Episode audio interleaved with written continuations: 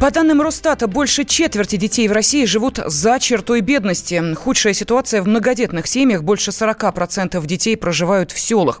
Детская бедность опасна формированием ловушки нищеты. У ребенка, выросшего в условиях нехватки денег, нет возможности получить достойное образование. Тем самым он не сможет конкурировать на рынке труда и получать достойную зарплату. Кандидат экономических наук Института социального анализа и прогнозирования РАНХИКСа Елена Гришина считает, что кроме программ соцподдержки поддержки для малоимущих. Необходимо также помогать в получении работы для всех трудоспособных членов семьи. Нужно также реализовывать комплекс других мер, которые помимо социальной поддержки, это и меры на рынке труда, безусловно, нужно способствовать занятости а, всех членов семьи трудоспособных, которые а, могут получить более высокую оплачиваемую работу, то есть содействовать этому, также пройти, например, необходимое переобучение, если есть в этом потребность у семьи, то есть индивидуально рассматривать потребность каждой семьи. Эти исследования, они нам о чем говорят? О том, что не о том, что ловушка бедности и как бы вот мы признали этот факт и все, а о том, что нужно больше внимания обращать на тему бедности среди семей с детьми, поскольку риски такие существуют, что низкие стартовые условия могут дать потом осложнения в дальнейшем в будущей жизни. Нужно прикладывать больше усилий для того, чтобы эти риски нивелировать, чтобы бедность среди семей с детьми были, была ниже, и чтобы была оказана комплексная помощь таким семьям, в том числе и в образовании, и в питании, и поддержка и э, детей, и в медицинском обслуживании. Пик детской бедности пришелся на 2015 год. Количество детей, живущих в семьях с доходами ниже прожиточного минимума, тогда составляло почти 30%. Радио как книга.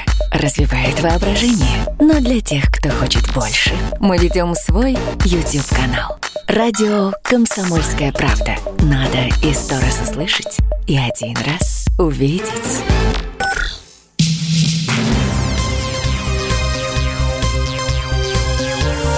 Темы дня студии Елена Фонина. Перевозчик выплатит компенсацию семьям погибших в ДТП с автобусом в Долгопрудном. Как сообщает в Министерстве транспорта и дорожной инфраструктуры Московской области, компания заплатит по 2 миллиона рублей родным жертв и миллион пострадавшим. По предварительным данным, водителю стало плохо за рулем, у него случился приступ эпилепсии. Сообщается, что он прошел предрейсовый контроль, по итогам которого его допустили на работу. Как рассказал автоюрист Константин Юрков, даже если виновник аварии не знал о своем диагнозе, он должен понести наказание.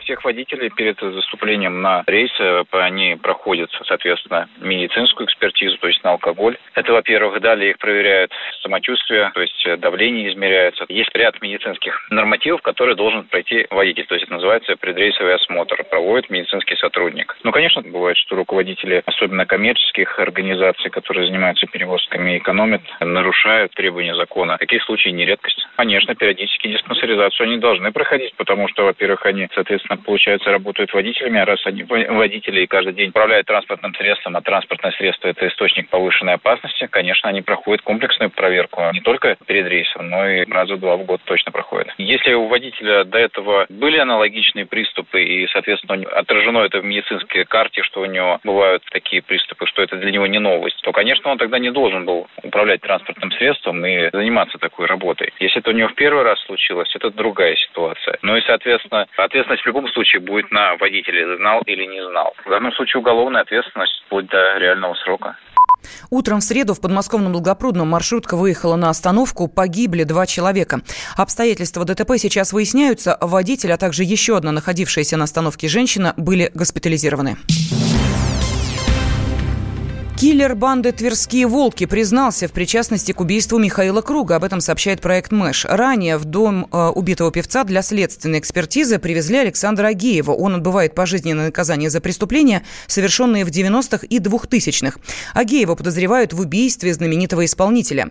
Сестра Михаила Круга Ольга Медведева рассказала «Комсомольской правде» о том, как проходил следственный эксперимент Но это было в доме, потому что Михаил жил в доме. Это дом частный, участок при доме. Приехали из Следственного комитета предварительно, осмотрели всю обстановку. Потом через час примерно привезли вот этот автозак, и вот этот человек вышел оттуда на, в наручниках и ходил по участку и, и снимали это все. Нас попросили всех, кто был в доме, то есть родственники все, они, мы все ушли в другой дом. И там все эти следственные действия мы просто наблюдали из окна, но и то, и там не все было видно, потому что у нас деревья, кусты растут. То есть они там ходили, что-то он, видно, водил их, рассказывал. Они снимали своей камерой того, которые вот их внутренние, ни, ни телевидения, никого не было. Это приехали те, которые предварительно, да, за час они приехали, осмотрели участок, осмотрели в доме и убрали все, что там можно было. У нас в дверях стоит такой манекен, на нем шпага висела, и, в общем, шпагу эту попросили убрать. По участку там лопаты, там что-то тоже